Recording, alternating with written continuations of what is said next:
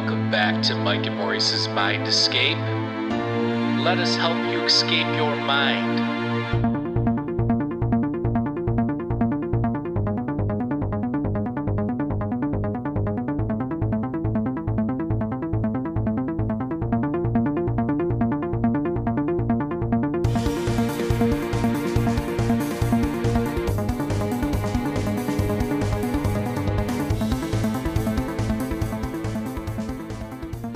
Folks, welcome back to Mike and Maurice's Mind Escape. We have episode number one eighty-two tonight.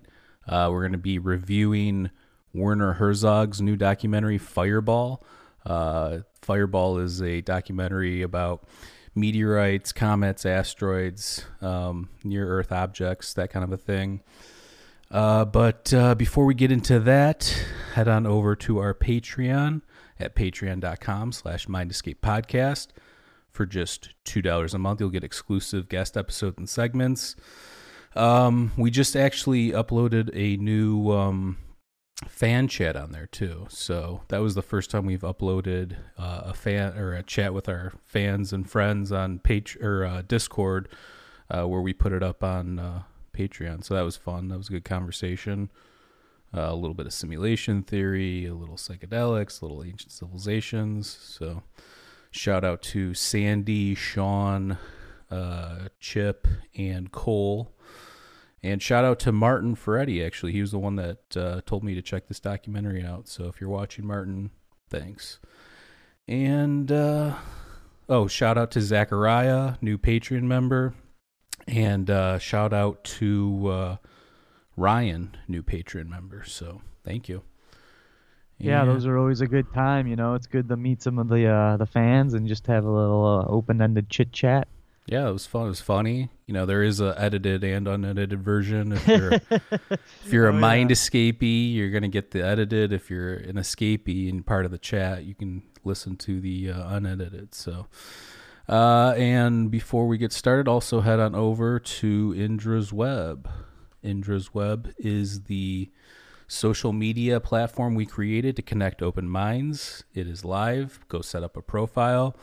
Uh, there's about a few hundred um, people, you know, on there now, and uh, it's slowly growing, but I like what I see in terms of posts and content and ideas people are throwing around and stuff. So, again, go check out indra's web dot org.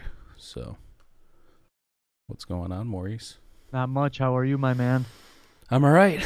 There was a bunch of internet outages earlier today, so yeah, I'm, I'm glad we got this in. And uh, oh, tomorrow at uh, two p.m. Eastern time, we're going to be sitting down with Matt Roberts for part two of that interview. And then Friday at uh, one p.m. Eastern time, we're going to have P D Newman on discussing ancient and esoteric psychedelic use. So. Beautiful. A triple threat this week. Yeah.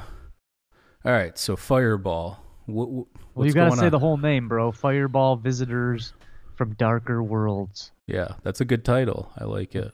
It is. Uh, what did you think? I mean, because you're a videographer and professional photographer. What did you think of the overall, you know, construct, the way it was put together, all that? I loved it, man. I love Werner or uh, Werner Herzog. Werner. I watched uh, what are they called? The master class with him, and he's talking about making documentaries and actually making uh, feature films. Um, he just takes a very realistic approach to all the works that he's done. Yeah, I think the only other thing I've seen of his is Grizzly Man. Maybe I'm trying to yeah. think, but yeah, I mean that's probably what he's most famous for. I would assume uh-huh. or what most people know. Um, but yeah, I, I actually loved this documentary. Kind of, I already think about space and kind of like a spiritual nature, but this even more solidified it with the music.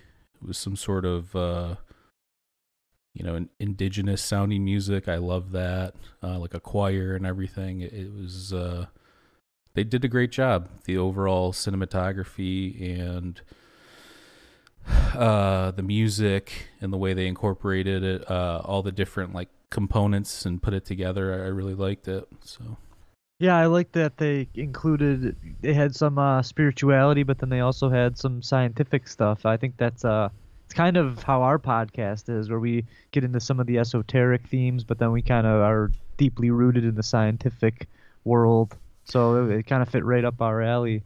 Yeah, and it, I I believe this is only available on Apple T V, by the way. So, um, and we're about to go through kind of, not necessarily in order, but kind of in order, the way that it goes down. So, if even though it's a documentary, if you don't want to, you know, spoiler alert, maybe come back to this after you go watch it. But again, I think it's only available on Apple T V right now. But actually, if you go on there, you can get a free trial. That's what I did. So you get a seven-day free trial. All right, that's good to know. Yeah. Um, and he made this movie with uh, Clive Oppenheimer from Cambridge uh, University. Um, so it's Clive is the one interviewing the people and uh, kind of going around to the different places. And Werner is behind the camera, obviously, but he kind of steps in in a couple of different uh, scenes as well. So uh, it yeah. starts off, though, showing the Chelyabinsk, I believe is how you pronounce it, Siberia videos of uh this uh, meteorite that was just huge. It like flashed the whole sky in uh Siberia, and, and it was caught on like a ton of people's dash cams, actually. So like that's kind of how it starts, is all these different angles of this meteorite that went through uh, Siberia and just lit up the sky. Yeah, that's phenomenal. That's how you start a documentary, with a nice bang. Um, and yeah, again, like the music and the intro stuff and the way they like cut into scenes. Um, and then they go to uh, Mecca, Saudi Arabia, uh, and the Kaaba, which is that, uh, you know, the thing that everybody walks around, that there's a meteorite uh-huh. stuck in there. Um, uh, well, they, they're pretty sure it's a meteorite. No, you can't get in there, obviously. It's highly protected. But, um, but yeah, so that's... Yeah, that's crazy. I never knew that. Did you? Yeah.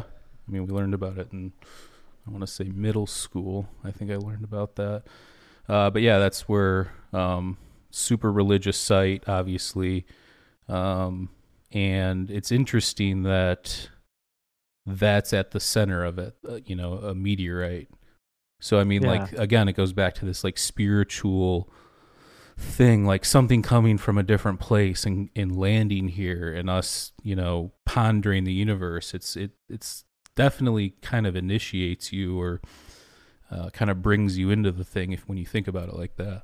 Absolutely. No, I I knew about the place. I never knew that there was a, a meteorite at the center of it. Yeah, or it's I think it's in one of the corners, but yeah, it's it's encased in there. So, uh, and they had to use other footage because he said that they weren't allowed to film in there. From there, they go to well, okay, so they go to Wolf Creek, Australia, um, where I mean, there's been like those like. crappy horror movies that have been made, uh, yeah. but, but there's actually there's actually I've a, seen a couple of those bad boys. Um, there's a huge, huge crater there. I think it was spotted in nineteen forty-seven from the air. Mm-hmm. Um, they have found a couple pieces of iron asteroid. Um, uh, I think it's like a ki- uh, kilometer across, so it's like the size of a. Um, or like the the asteroid was a kilo. Across. It was like the size of like a battleship, uh and it was moving supposedly at fifty kilometers per second, so that's pretty fast. Yeah, that thing's incredible. Again, only a few fragments have been found. Here, let me pull this thing up. I think I might actually have a picture of this crater on here. Let's see. I want to go to Australia real bad. um Let's see. Yeah, okay, so here we are. Here's well, the Wolf Creek crater. Um, and it's it's pretty big. Um, I mean, you can't really tell from that angle. I couldn't find an aerial view, but it's pretty large. Yeah, we got to make sure that we're using copy, not copywritten yeah, images here. Uh, and then from there, they go to Beluna, which is an, uh, and they have these Aboriginal artists um, with... Uh, I think it's, what's her name? Katie Darkey, I think was her name. And she is like one of the top artists there. Um, and she talks about like the rainbow serpent, which is huge in Aboriginal mythology and uh, um, oral traditions. Uh, and the, the the rainbow serpent obviously refers to a comet or an asteroid. Or? No, no, no. Uh, asteroid or different serpent. The, well, no, I wanted to ask you, though. Quetzalcoatl is a fe- uh, feather plume serpent. So you don't think there's any kind of correlation with the with taking a psychedelic like that and seeing that thing? And no. I don't know. I don't. I mean, That's I don't. That's what I thought of. When, I don't when think I this has listening. anything to do with that, honestly. Um, I mean, it might. I mean, what, what what connection would there be, I guess, would be... I don't know. Maybe there's some kind of archetype that's just always been implanted in our minds, and it, maybe it stemmed from watching a comet. Yeah, I don't know. I mean, I think that's probably the case, but I don't. Again, I don't know what that has to do with psychoactive compounds or whatever. Um, yeah. So yeah. So and then here's a artist's rendering of. of the rainbow serpent, and you can find it on Aboriginal like rock art and like cave art and stuff. Um, again, it's pretty prevalent. So, and she talks about how there's, you know, like the modern science explanation, and then like um, regular people, and then this is like what the traditional explanation is, is the rainbow uh-huh. serpent. Okay. Um, but yeah, I really uh, thought that that was kind of an interesting part. And then I, I loved all the artwork that was surrounding this. And then I don't think, uh, let's see here. I don't think I have a picture, but and supposedly on November thirtieth, nineteen fifty-four, this woman named Ann Hodges in Alabama survived a meteorite impact. Uh, it came through her roof. I think it hit a couple things before it hit her, but it left like a massive, massive bruise. Yeah, yeah. So, I mean, that's, I don't know. I wonder how many people have actually been hit by a meteorite. I'd, I don't know if that's, it's obviously super, super rare. That might be the only person that we, in modern history, but. Yeah. But um, who knows? Because they burn up into such small specks that it could, it may have happened. No one even knew because it was such a small little pebble. Yeah. It kind of reminds, did you, have you ever seen that one Simpsons episode when they're all worried that the, the asteroid's going to hit the Earth and, and, you know, obliterate it, and then it just burns all the way down into a little little rock, and it hits Bart, and he just picks it up. no, I, I mean, that's funny, but yeah, I haven't seen that. I think it was a Halloween episode.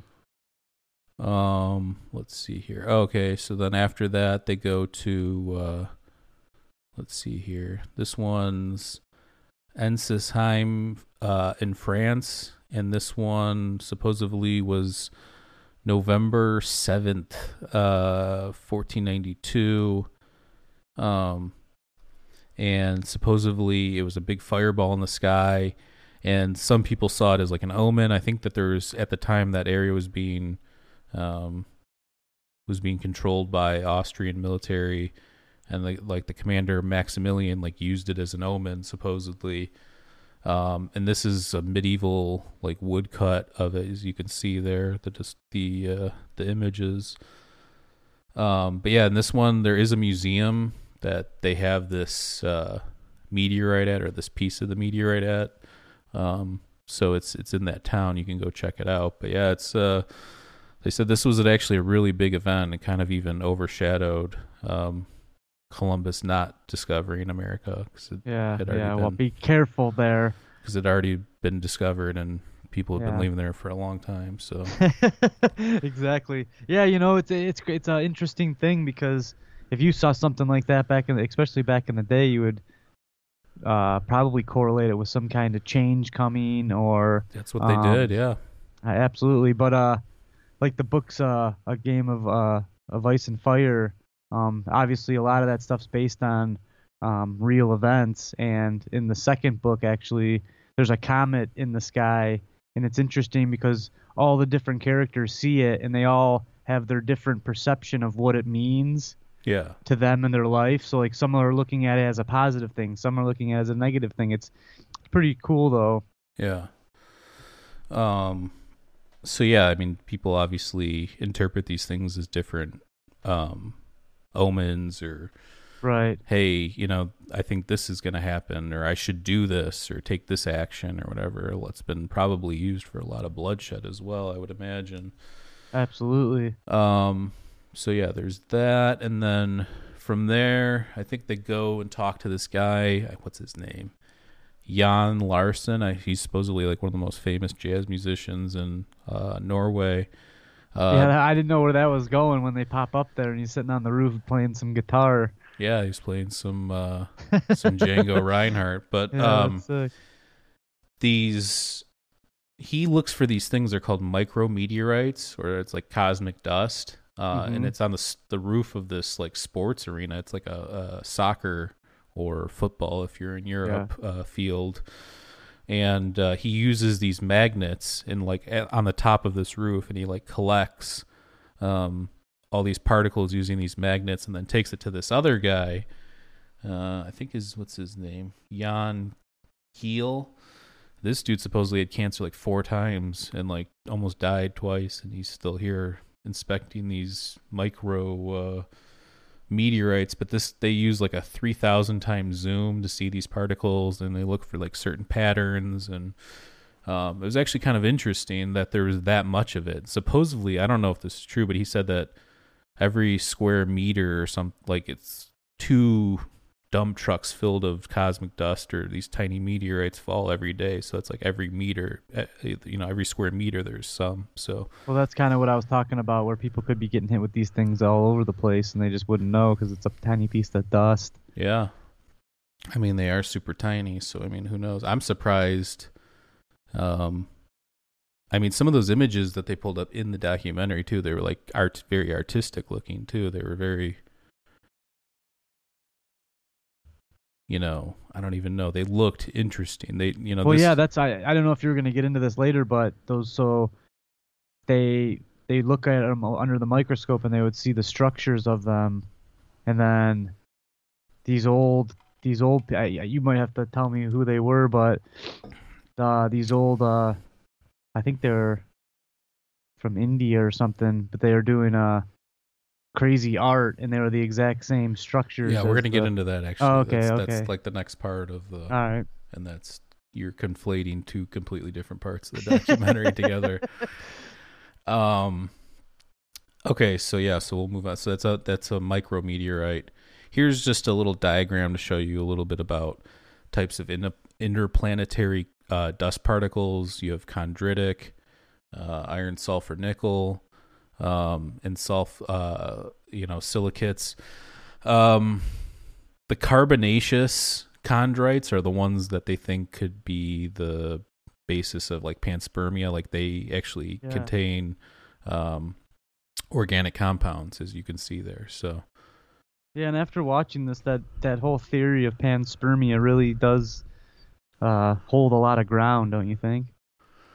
I mean, yeah, I, I think. Uh, Here's the thing, is if it's prevalent, it's even more important, I think, because then it's it's happening, you know, obviously all over the place. That's probably is the case. But if it's some fluke thing, you know, like we got some sort of, we got hit with some meteor or comet, you know, from some that was interplanetary.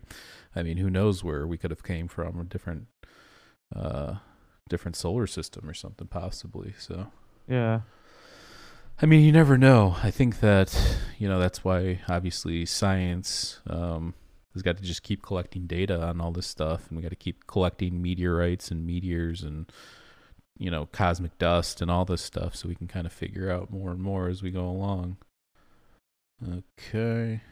So here's the thing you were talking about. So um, Paul Steinhardt from Princeton University um came up with this idea of like quasi crystals, which would be like ah, non yes, yes. non-symmetrical crystals, and they were thought to not exist. But I think Sir Roger Penrose discovered through mathematics that this was possible.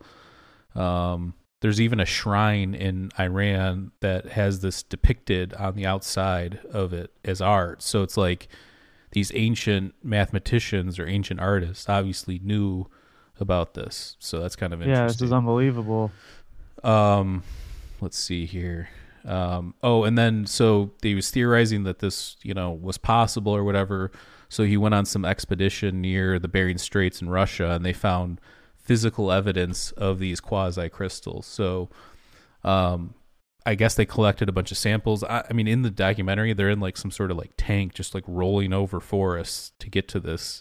Like they're in, I remember that. They're in like near the Bering Strait, so it's like not easy to get to. It's probably some of the most messing around. Yeah, it's probably some of the most. Yeah, it's probably some of the most remote areas, and that's apparently the best way to find this stuff too. So we'll get at the end. We'll talk about that too.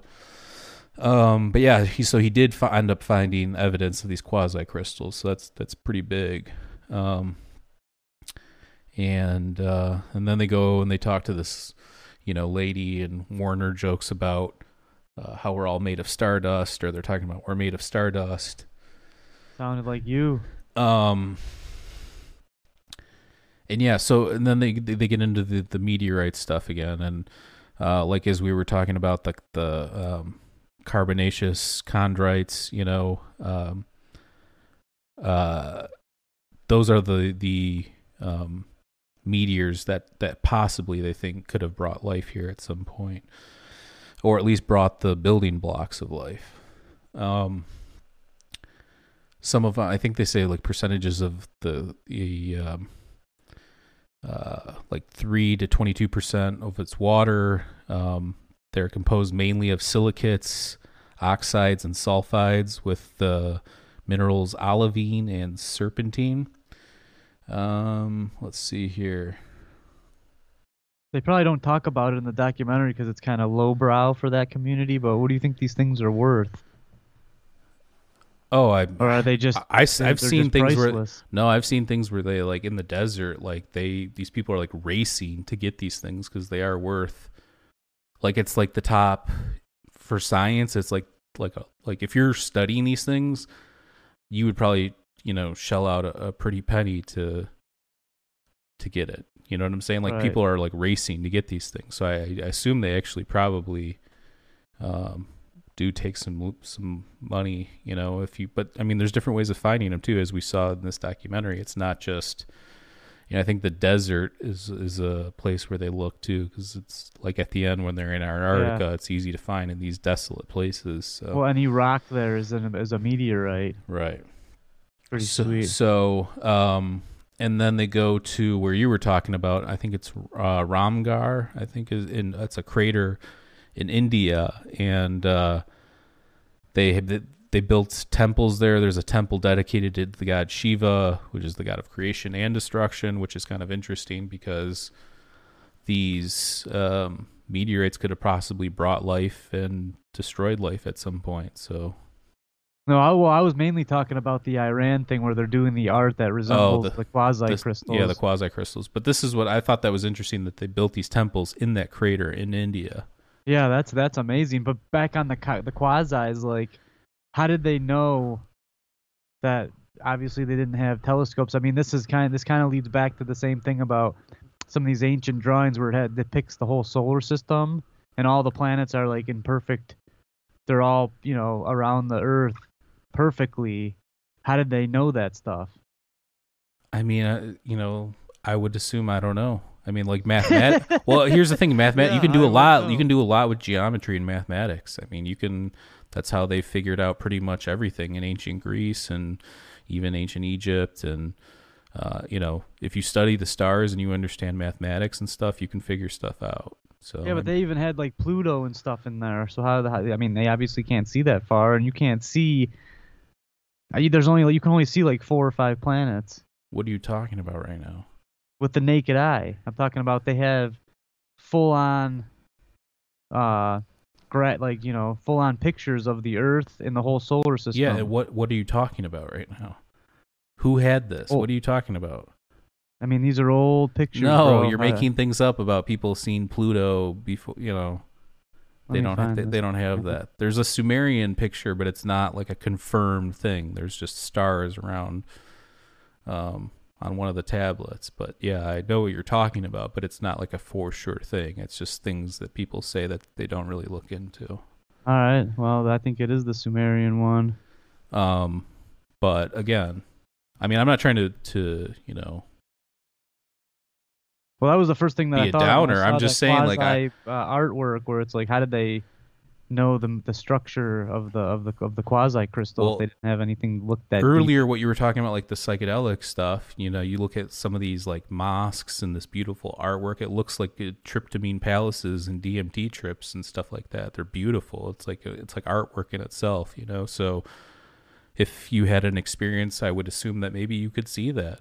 Or again, through mathematics, some of these ancient people, we don't know how good they were at math. They could have figured out. If we can figure out through math today, I don't see why they couldn't have done it back then. That's a good point. Yeah, I mean, I'm right. just saying. I just Sumerian one I'm thinking of. Yeah, and again, I'm not saying that that's for sure not, but there's it's not like a, it's not like a known thing. It's just something because it looks like those are all the planets. How could they know? But yeah, I mean, you know, the the ancient people did build observatories. I'm sure they did have like, you know, some sort of telescopes at some point. I mean, I don't know exactly. You know, you just probably think of more medieval times with that kind of stuff, but they probably had ways of figuring things out. Yeah. But again, math is, you know, a pretty good, a pretty good way to figure things out if you're stuck here. So. Yeah, I mean, it's the only thing we can really rely on. Um, so, yeah, so there's your quasi-crystals. And then they talk about um, the big one, which would be um, uh, Chicxulub. Is that how you pronounce it? Sounds um, good to me. The one that killed the dinosaurs sixty-six million years ago. Um, and there you can see the... Uh, Chicxulub crater there at the top left, and then you can kind of see the... So you get all these cenotes or these sinkholes, which were actually very, very important to uh, ancient civilizations in those areas like the Mayans and uh, I'm sure the Aztecs. Actually, I don't know if the Aztecs lived down there, but... Um, yeah, let me pull up this here. After that impact, see all those little... white dots there on the side of the outside of the crater. Those are all huh. cenotes. Um, so supposedly there's a lot of like uh, magnetic, um, uh, magnetic abnormalities, obviously from this impact in that area. So yeah, it's, like but that. yeah, I mean that's the big one. I mean that's that's the one that wiped out tons and tons of probably almost everything. I would, you know, I mean, I don't know. I don't remember exactly what lived after the dinosaurs got wiped out, but small little... Some shrew type thing. Yeah, shrew. I think that's the most base thing that we know that we came from is this, like, tree shrew. Sounds about right. Um... And then this is actually, I think it's that little white... Uh, dot there in the middle, but this is actually uh, an image of Oumuamua, which we talked about on our episode when we had Avi Loeb on. He wrote his whole book, Extraterrestrial, about uh, his whole theory surrounding Oumuamua being some sort of extraterrestrial remnants or tech- technology or something. So uh, we uh, threw that, you know, in there. So here's an image of that. And they go to that STARRS telescope in Hawaii um, in the next part, and they talk about like how they're looking for that. Supposedly that telescope or that observatory specifically is looking for near-Earth objects. They're like on a watch, you know, to make sh- to prevent any sort of stuff. I think the one Mark, uh, the one guy's name was Mark Will or Wilman. Uh, and there is some sort of, I think it's called, is it called the Planetary Defense Coordination Office or something like that, where it's like they're in charge of uh, keeping an eye on the skies for us and making sure we're not close to some sort of in, imminent uh, disaster or something. Yeah, and he was saying that Oumuamua is like the first piece of, uh, the first thing they spotted in space that came from another galaxy. Yeah, it's interstellar. So how does that, but how do they know that? Because they can map out things and yeah, the, the, tra- the trajectory and like the movement, like how they know the, you know, the orbit of different things. I mean, that's crazy. How they know the orbit of like asteroids and comets and all sorts of different things. Yeah, that's pretty sweet. Um, but yeah, there was Oumuamua came down. It was like almost like some like huge elliptical orbit that came right through our space there. So. Um, yeah, hopefully next time we'll have some cameras up there and we can uh, snap a few pics. Yeah, I don't think it's that easy, but I'm sure they'll figure out a way to get some sort of better imaging. Um, let's see here. Okay, so this is the Tunguska. Um, impact. It was at nineteen oh eight, I think, uh, in Siberia. Uh, so this is a big, this is a big one. This would mess stuff up. If it hit a big city, this would, this would destroy. Yeah, luckily it was in Siberia yeah. in nineteen oh eight. And interestingly enough, that's where that one guy went to find that quasi-crystal, too. Obviously, that area is desolate, so there's probably a lot of um, undisturbed nature there, so it'd probably be a good place to find that kind of stuff. I was surprised they actually had pictures from that blast, but it looked like quite the catastrophe. Yeah. Um. So, yeah, there's that. Um, and then... They go to, uh, where was it? Oh, they go to Antarctica, and um, there's uh, a Korean team that is out there, and they're looking for meteorites, but it's, since there's like nothing um, out there, obviously it's desolate, like any rock they find on top of the ice or the snow is a meteorite, which is crazy. Right. And I think that one guy, that Clive guys, actually found like one of the larger ones that they had found in a while when they like spread out in that one scene. Yeah, it's quite emotional. Yeah, and yeah, the one, the one Korean scientist, this guy was very emotional, very happy, excited. Um, again, this is a spiritual topic. Treasure you, hunt. You know, yeah. You think like rocks from outer space is like just some science dry thing. It's not. I think it's it is uh it's emotional, it's spiritual. I think Werner Herzog did a great job of trying to encapsulate that. Um yeah, I remember being a kid and going to the planetarium, and they had a piece of moon rock or something, some kind of rock from uh from space, and I remember just holding it and feeling the energy. Again, it might have been all in my mind because I was a kid, but right. Oh, I forgot too, they did go, they went to uh meet with that one uh, priest or whatever. His name's Brother Guy uh, Consolmagno, I think is how you yeah, pronounce his name. Yeah, it was nice because he injected a little uh, spirituality into the whole mix. Um, it says he that guy actually attended uh, University of Detroit Jesuit High School, so that's kind of interesting.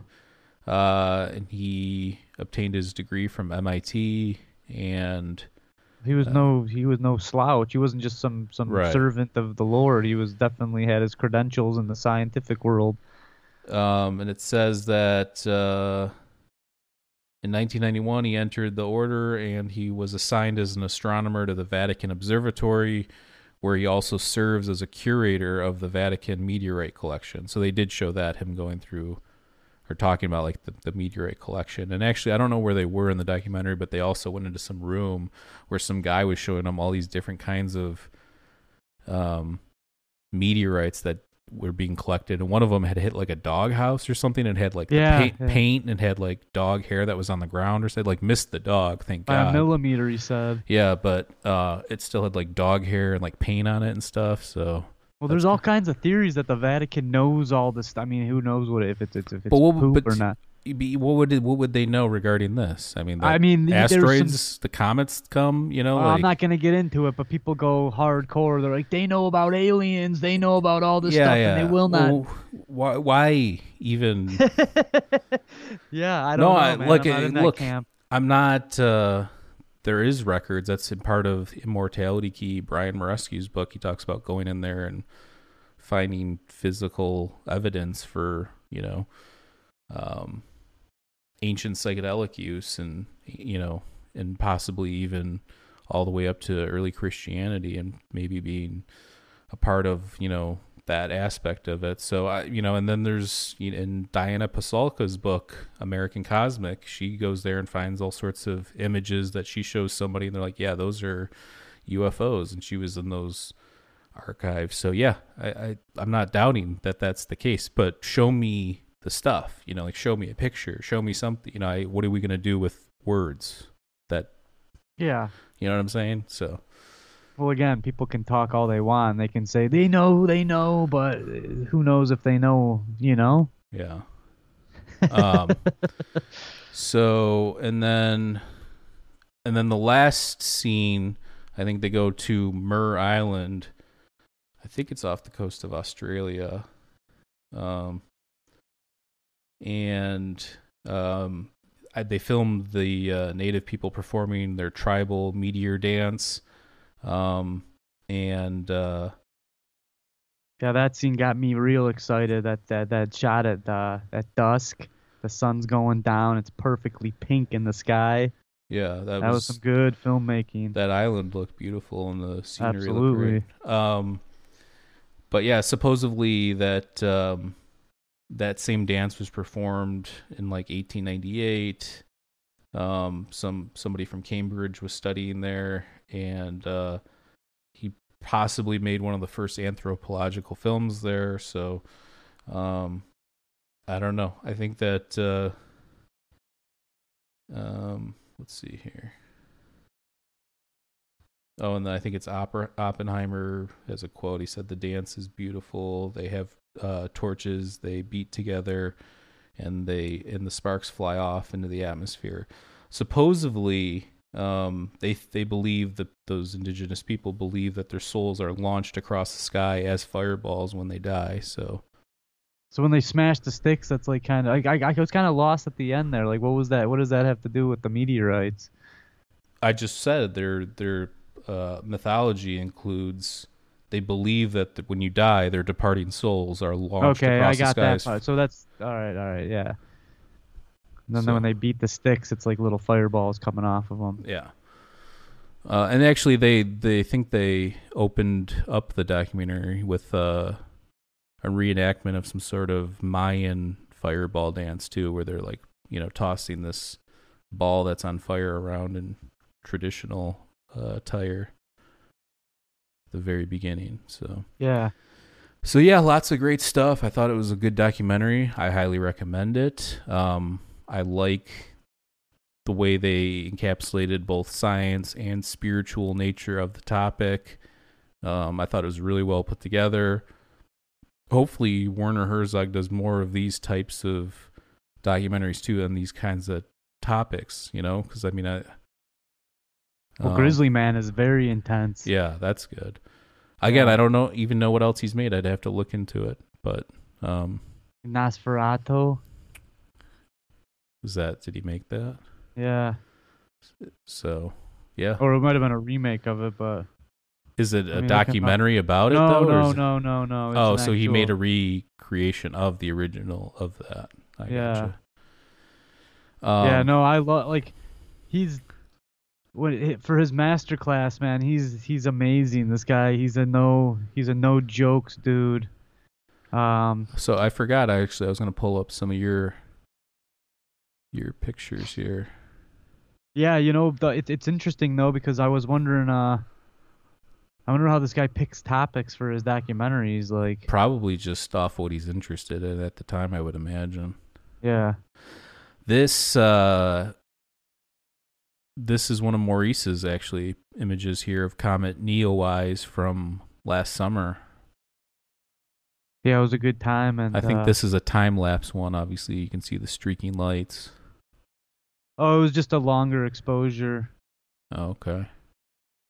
Because you got to do long exposures to capture the, the stars. Um, there's a formula for whatever focal length you're using. So the stars, because if you hold it too long, the stars will blur. So I think that was around uh, fifteen second. And uh, I was planning, I was trying to, I was waiting for cars to come by to get that nice little streak.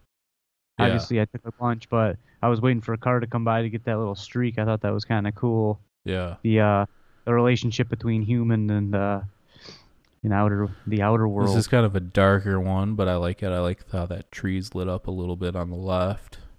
That first one's from Richmond, Michigan. The second one's uh, from Lexington, Michigan. Okay. And uh, let's see this third one. I like this one. This one, it's like all the trees are dark. Everything's dark except for the comet and the uh, night sky. Yeah, and there was there's a week between those shots, and it was crazy. Um, so this was much, taken a week after those other two shots? It might even have been, well, because remember I went out trying to get it. Oh, yeah. I, like I went to my buddy's house, I shot it. I wasn't even planning on shooting. I went to a birthday party, and I was like, dang. They're like, oh, there's the comet. And I had my camera gear. I was like, I'm going to try and just shoot this thing, because as a photographer, that was one rule I've always learned, is always just get the shot if you have the chance, because you never know if you're going to get another opportunity. So I did the shot, and then I came up with the idea. I want to go out and make a little video of me going to this dark park, which is made for astrophotography. So I went up to uh, Port Austin, Michigan. I drove, it was like two and a half hours. I get there, and uh, it was just cloudy the whole night, so I, I couldn't get any shots. And then a couple more days later, I went to Lexington, and thank thank the Lord that it was clear. But um, yeah, I like that picture. And yeah, actually, if anybody's interested, we did, it's under our uh, playlist, Maurice's Avengers, uh, his Neowise Part One and Neowise Part Two. Yeah, I take you along with me. You can see kind of the uh, trials and tribulations. But yeah, man, it was a good time. And what is it? This then, fourth we're never going to see this thing for another six thousand years or so. So I figured it was worth it. I like the, that one. Uh, I actually, I think I like that third one the best out of all the pictures with the dark trees. Yeah, it was, it's definitely less, uh, less noise, less, less busy, if you will. Um, when they, when they say taking photos, you always want to. St- You can never be too basic, really.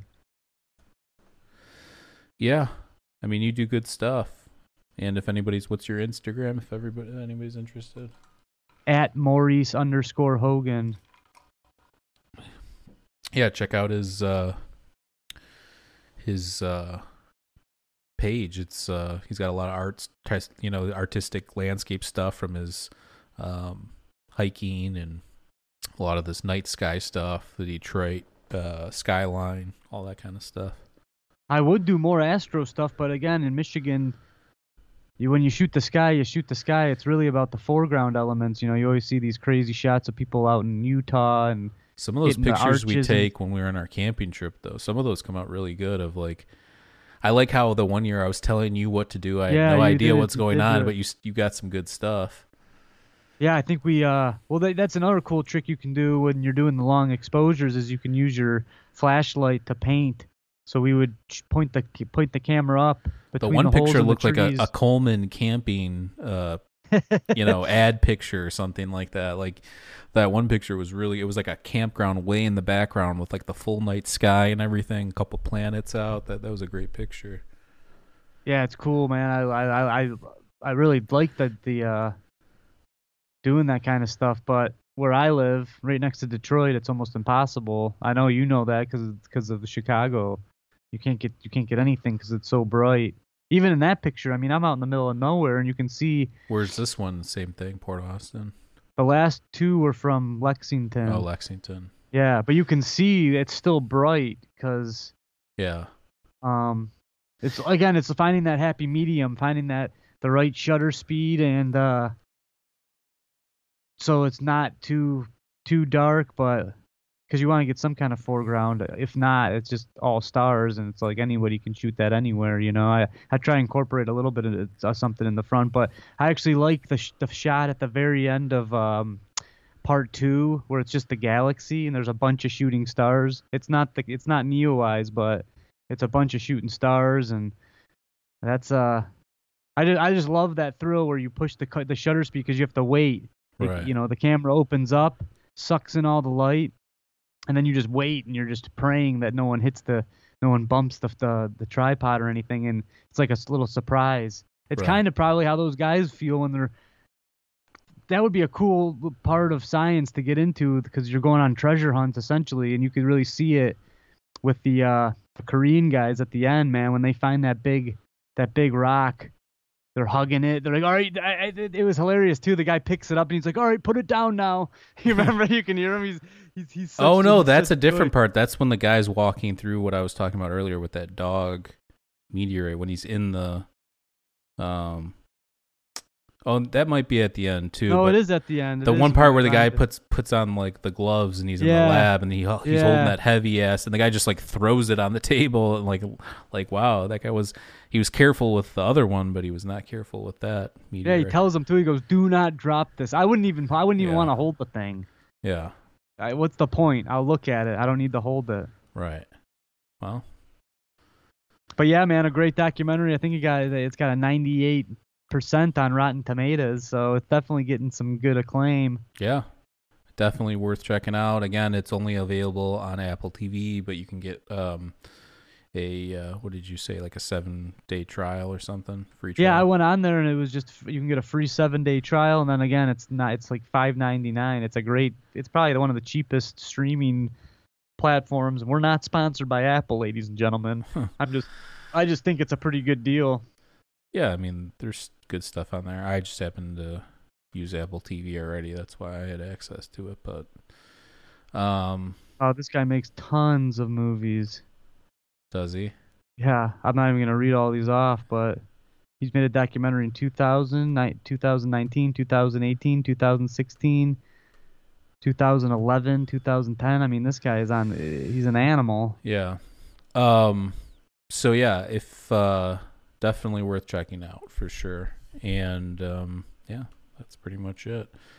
Uh, again, thank you to our new Patreon members, or patrons, I should yep, say, yep. Zachariah and Ryan. We appreciate you and we love you. And uh, you can check us out at Patreon at patreon.com slash MindEscapePodcast.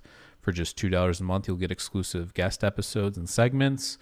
Um, and then also I just uploaded our first fan chat. Uh, we've done a few of them, but we never recorded it, but we just threw up a... Uh, a new one that we actually recorded. It was kind of a fun conversation. So again, shout out to Sandy, Sean, uh, Cole, and Chip, and uh, everybody else. And uh, we love everybody. Stay safe out there. Oh, I forgot. Also, again, go check out indras web dot org um, and set up a profile. And uh, it's, this is the social network we created to connect open minds. And uh, yeah, that's it. We will be live tomorrow. Again, at uh, two p.m. Eastern time with Matt Roberts discussing um, U F Os and paranormal stuff, and uh, probably a little bit of Greek mythology uh, as well. Um, and then on Friday, we have P D Newman on, where we're going to discuss ancient and esoteric psychedelic use and his new book coming out. And um, that's it. Beautiful.